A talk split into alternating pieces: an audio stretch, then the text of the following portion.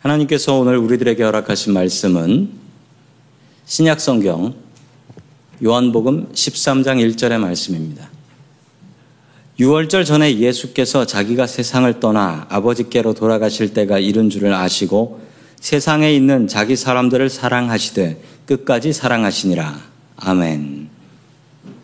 삶이 얼마 남지 않은 말기 암 환자들한테 한국에서 설문조사를 했습니다. 죽기 전에 마지막으로 하고 싶은 일이 무엇인가를 물어봤습니다. 죽기 전에 마지막으로 하고 싶은 일이 무엇인가?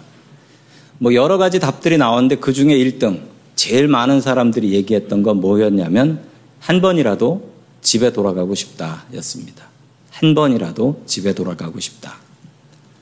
집에 들어가서 쉬고 밥 먹고 가족들 만나는 우리가 대하는 평범한 일상이 이 시간이 얼마 남지 않은 분들한테는 평생의 소원이었다라는 사실입니다.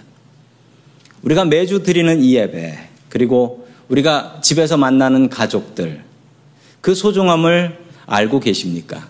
성도 여러분, 그 소중함을 매일매일 느끼고 또한 주님 앞에 감사하며 살아갈 수 있기를 주의 이름으로 간절히 축원합니다. 아멘.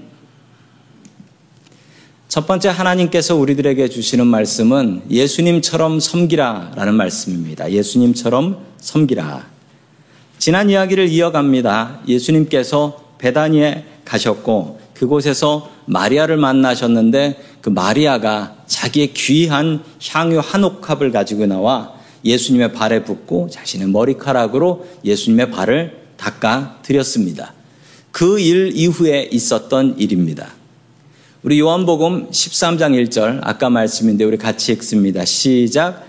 6월절 전에 예수께서 자기가 세상을 떠나 아버지께로 돌아가실 때가 이른 줄 아시고 세상에 있는 자기 사람들을 사랑하시되 끝까지 사랑하시니라. 아멘.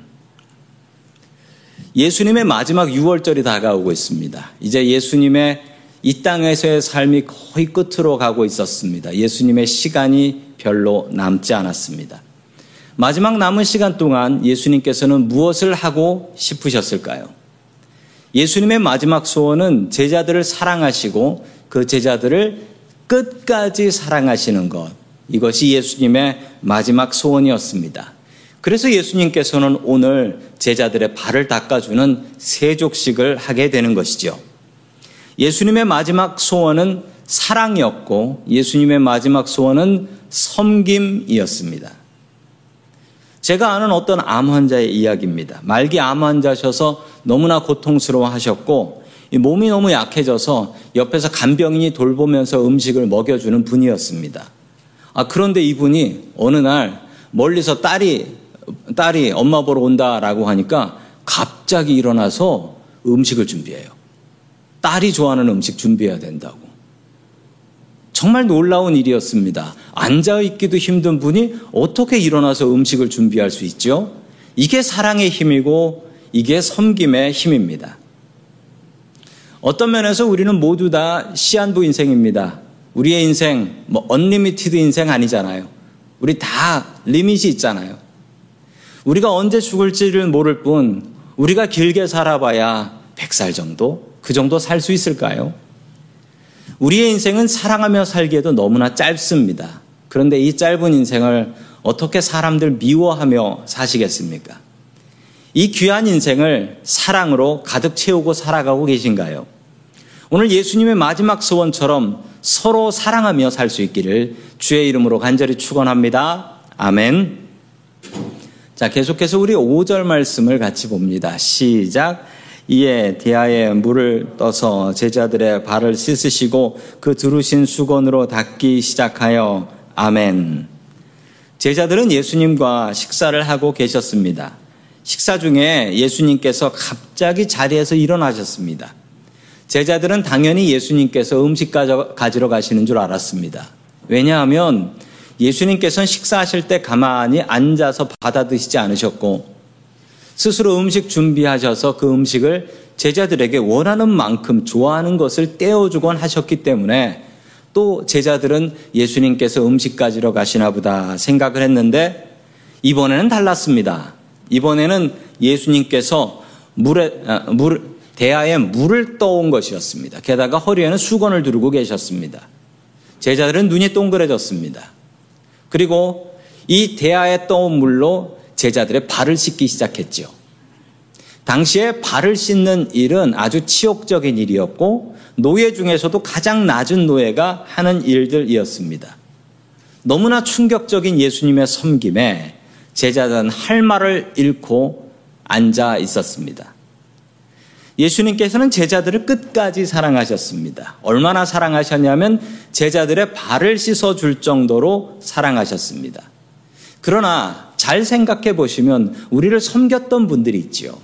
우리의 부모님들이라든지 우리의 할아버지 할머니라든지 그 섬긴 분들이 돌아가시고 나면 어떻게 되나요? 그 섬김에 아름다운 기억만 남을 뿐입니다. 그리고 아 그때 그 나를 섬겨주셨던 그분 안 계셔서 참 불편하다라는 생각을 하게 됩니다. 그러나 예수님의 섬김은 많이 달랐습니다. 예수님께서는 15절에서 이렇게 말씀하십니다. 같이 봅니다. 시작. 내가 너희에게 행한 것 같이 너희도 행하게 하려 하여 본을 보였노라. 아멘. 예수님의 사랑은 섬김이 아니었습니다. 섬김의 본이었습니다. 섬김의 본이었어요. 예수님의 섬김은 그냥 섬김이 아니었습니다. 섬김의 본이었습니다. 예수님은 떠나가시지만 마지막으로 섬기신 것이 아니라 마지막으로 섬김의 본을 보여주셔서 제자들이 예수님을 따라하게 된다면 세상이 아름답게 바뀔 것이다. 예수님께서는 섬김을 하신 것이 아니라 섬김의 본을 보여주신 것입니다. 성도 여러분, 섬김 받는 것에 익숙하지 마십시오. 부모님의 섬김을 보면서 부모님의 섬김을 너무나 당연하게 생각하지 마십시오. 또 교회에서 섬기는 분들의 섬김을 바라보면서 아, 저 사람들은 저기서 섬기는 사람들 이렇게 생각하지 마십시오. 그 섬김을 보면서 나도 그 섬김에 감사하고 그리고 나도 그 사람처럼 섬기는 사람이 되어야지 우리들의 가정이 아름다워지고 우리의 교회가 아름다워지고 우리의 세상이 아름다워지기 때문입니다. 명절날 어머니가 시집간 딸네 집에 방문을 했습니다.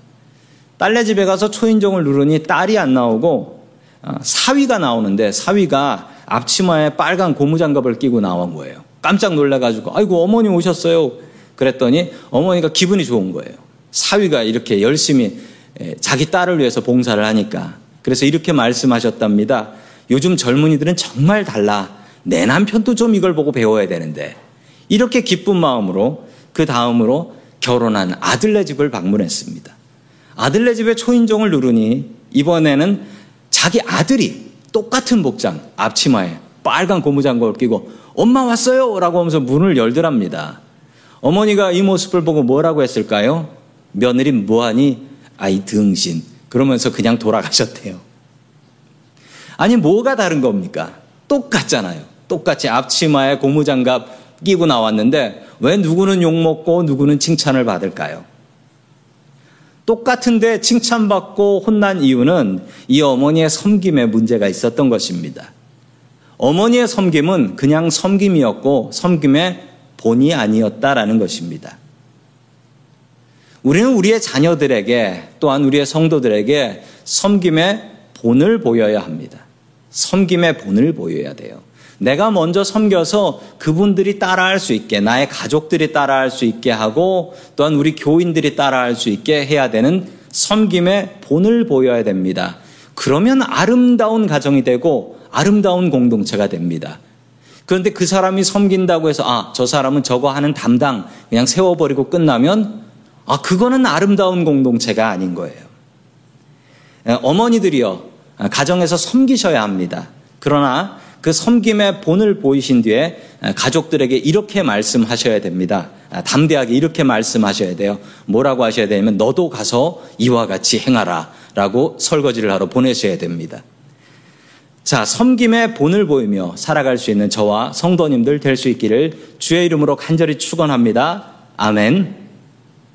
지난 7월 29일 날 있었던 일입니다.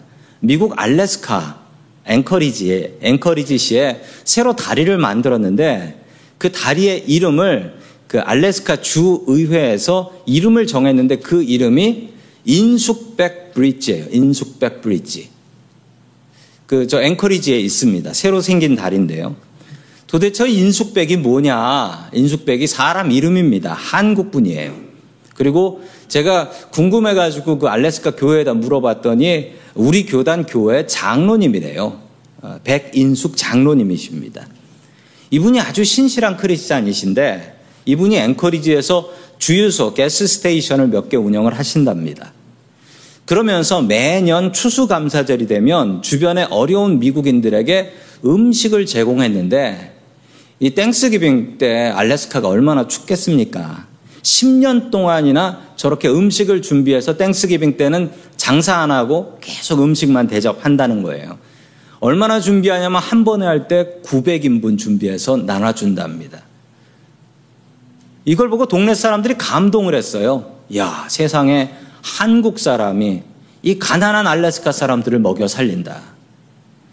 이 사실이 주의회에 알려져 가지고 요번에 세우는 다리의 이름은 백인숙 브릿지로 하자라고 해서 찾아가서 얘기를 하니까 아, 저기 조금 키 작은 분이 그 백인숙 장로님이세요. 내가 뭐 잘한 것도 없는데 부담스럽게 다리 이름을 내 이름으로 하냐 제발 좀 그렇게 하지 말아달라 사정을 했는데 어쩔 수 없이 승낙을 해서 지금 알래스카 앵커리지에 가면 백인숙 브릿지가 세워졌습니다. 참 자랑스러운 한국분이십니다. 예수님께서 우리에게 섬김의 본을 보여주셨습니다. 그 섬김의 본을 이렇게 따라할 줄 알아야 되는 것입니다. 주님께서는 우리에게 섬김을 보여준 것이 아니라 섬김의 본을 보여주셨기 때문입니다. 세상에는 두 종류의 인생이 있다고 합니다. 꽃 같은 인생과 나무 같은 인생입니다.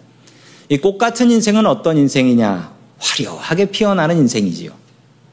다른 사람들의 많은 관심을 받는 인생입니다. 그러나 안타까운 것은 이 꽃 같은 인생은 쉽게 접어버립니다. 오래가지 못해요.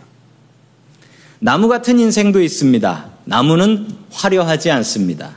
그러나 나무는 열매를 맺지요. 그 열매로 사람들이 따서 먹을 수 있게 합니다. 그리고 더운 여름날 그 나무끈을 밑에서 쉴 수 있게 해줍니다. 그리고 이 나무가 죽고 나면 그걸 잘라가지고 가구를 만들어서 또 가구로 사람들을 섬겨줍니다. 그리고 나머지 조각들은 땔감이 되어서 불로 자신의 몸을 태워서 다른 사람들에게 따뜻함과 온기를 전해줍니다. 성도 여러분은 어떤 인생을 살고 싶으십니까? 나무처럼 섬기는 인생을 사십시오. 예수님의 마지막 소원은 섬김이 아니었고 섬김의 본이었습니다. 내가 너희들을 섬긴 것 같이 너희들도 가서 섬기라. 예수님의 소원처럼 우리의 가정과 우리의 교회와 세상을 섬기고 살아가는 저와 성도 여러분들 될 수 있기를 주의 이름으로 간절히 축원합니다. 아멘. 두 번째 마지막으로 하나님께서 주시는 말씀은 주님께서는 우리에게 자유를 주신다라는 말씀입니다. 주님께서는 우리에게 자유를 주신다. 예수님께서는 열두 제자의 발을 하나하나 순서대로 닦아주셨습니다. 베드로의 순서가 되었을 때 갑자기 베드로가 이렇게 말을 합니다. 6절 말씀입니다. 시작. 시몬 베드로에게 이르시니 베드로가 이르되 주여 주께서 내 발을 씻으시나이까. 아멘. 아니 천한 노예들이나 하는 일을 높디 높은 선생님께서 하시는 것은 적당하지 않습니다. 라고 예수님께서 발 닦으시는데 아, 제 발은 안 됩니다. 라고 사양을 했던 것이죠.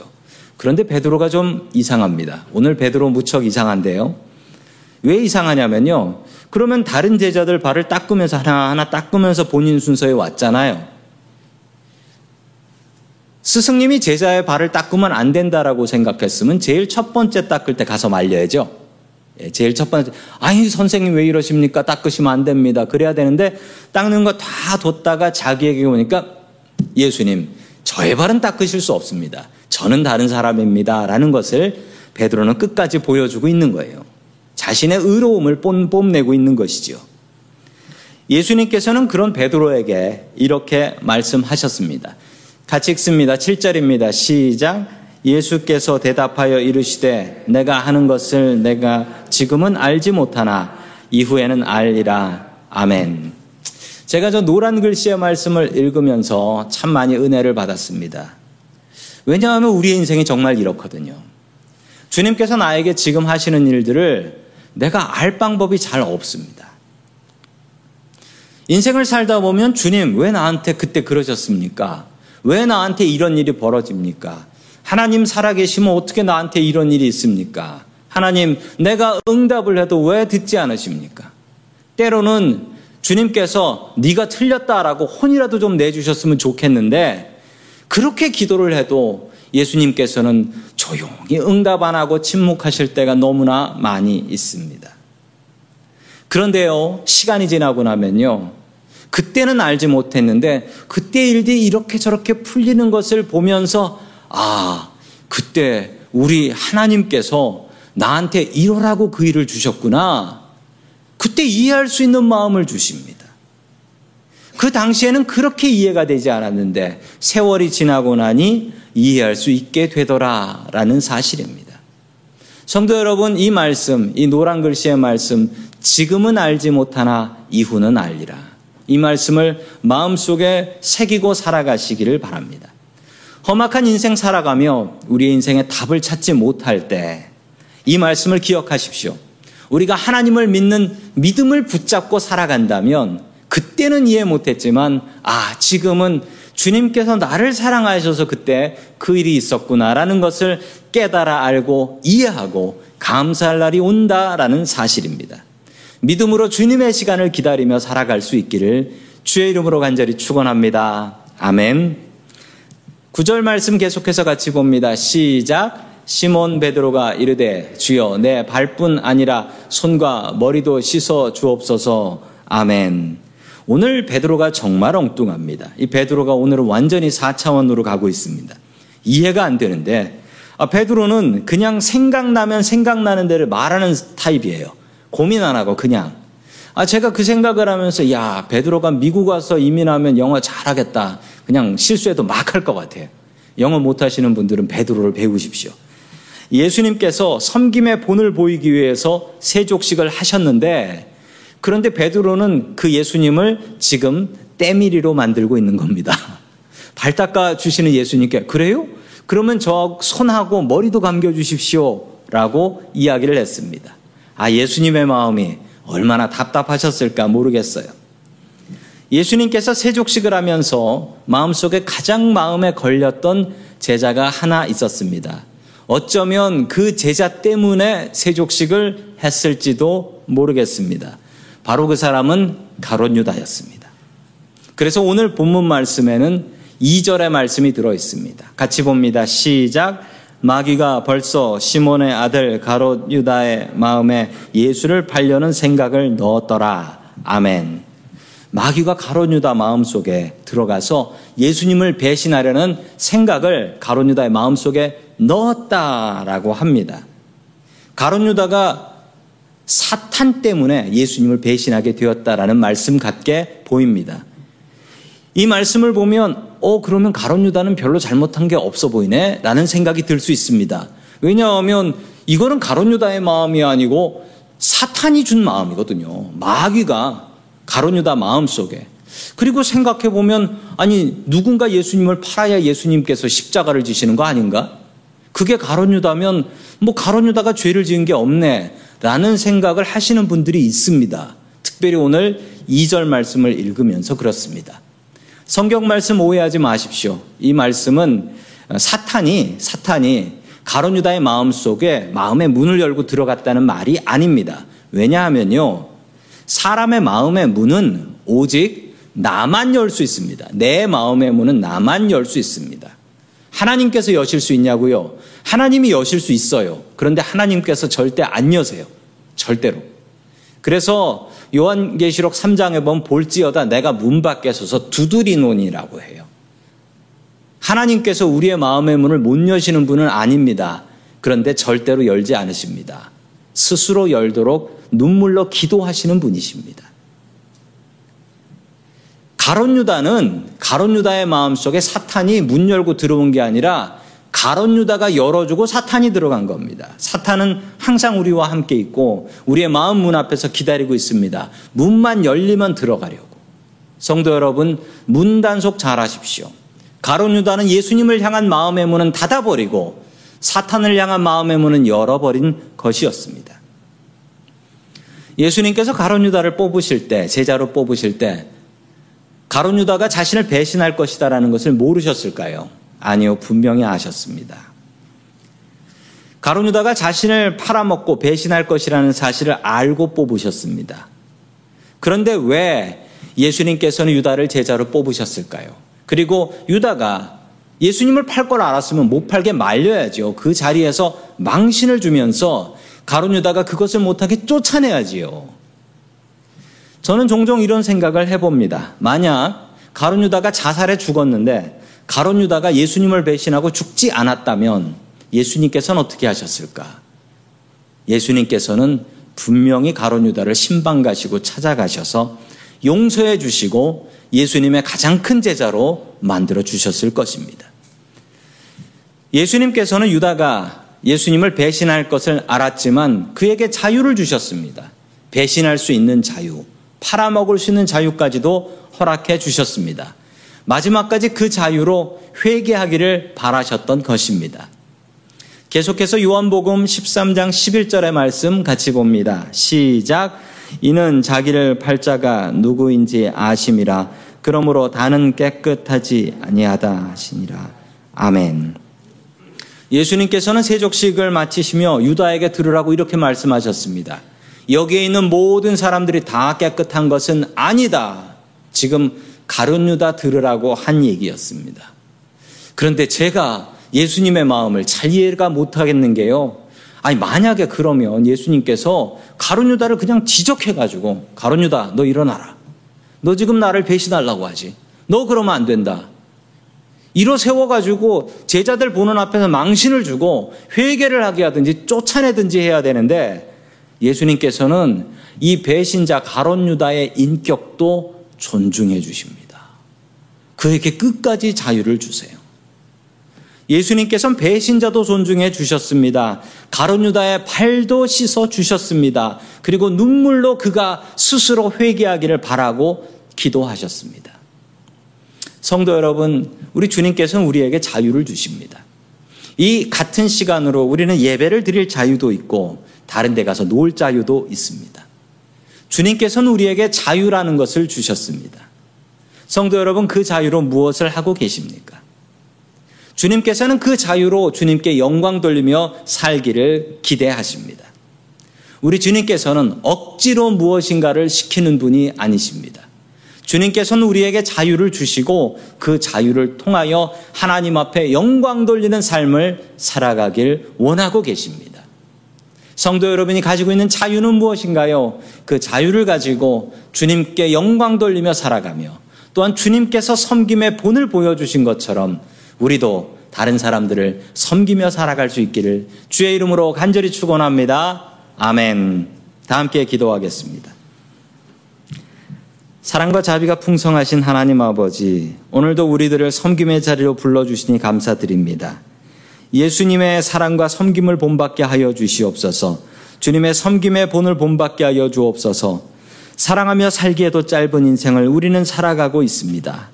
하나님, 우리의 가족들과 우리의 이웃들과 우리의 주님을 바르게 사랑하고 섬길 수 있게 도와주시옵소서, 죄악된 우리들을 믿어주시고 자유를 주시니 감사드립니다.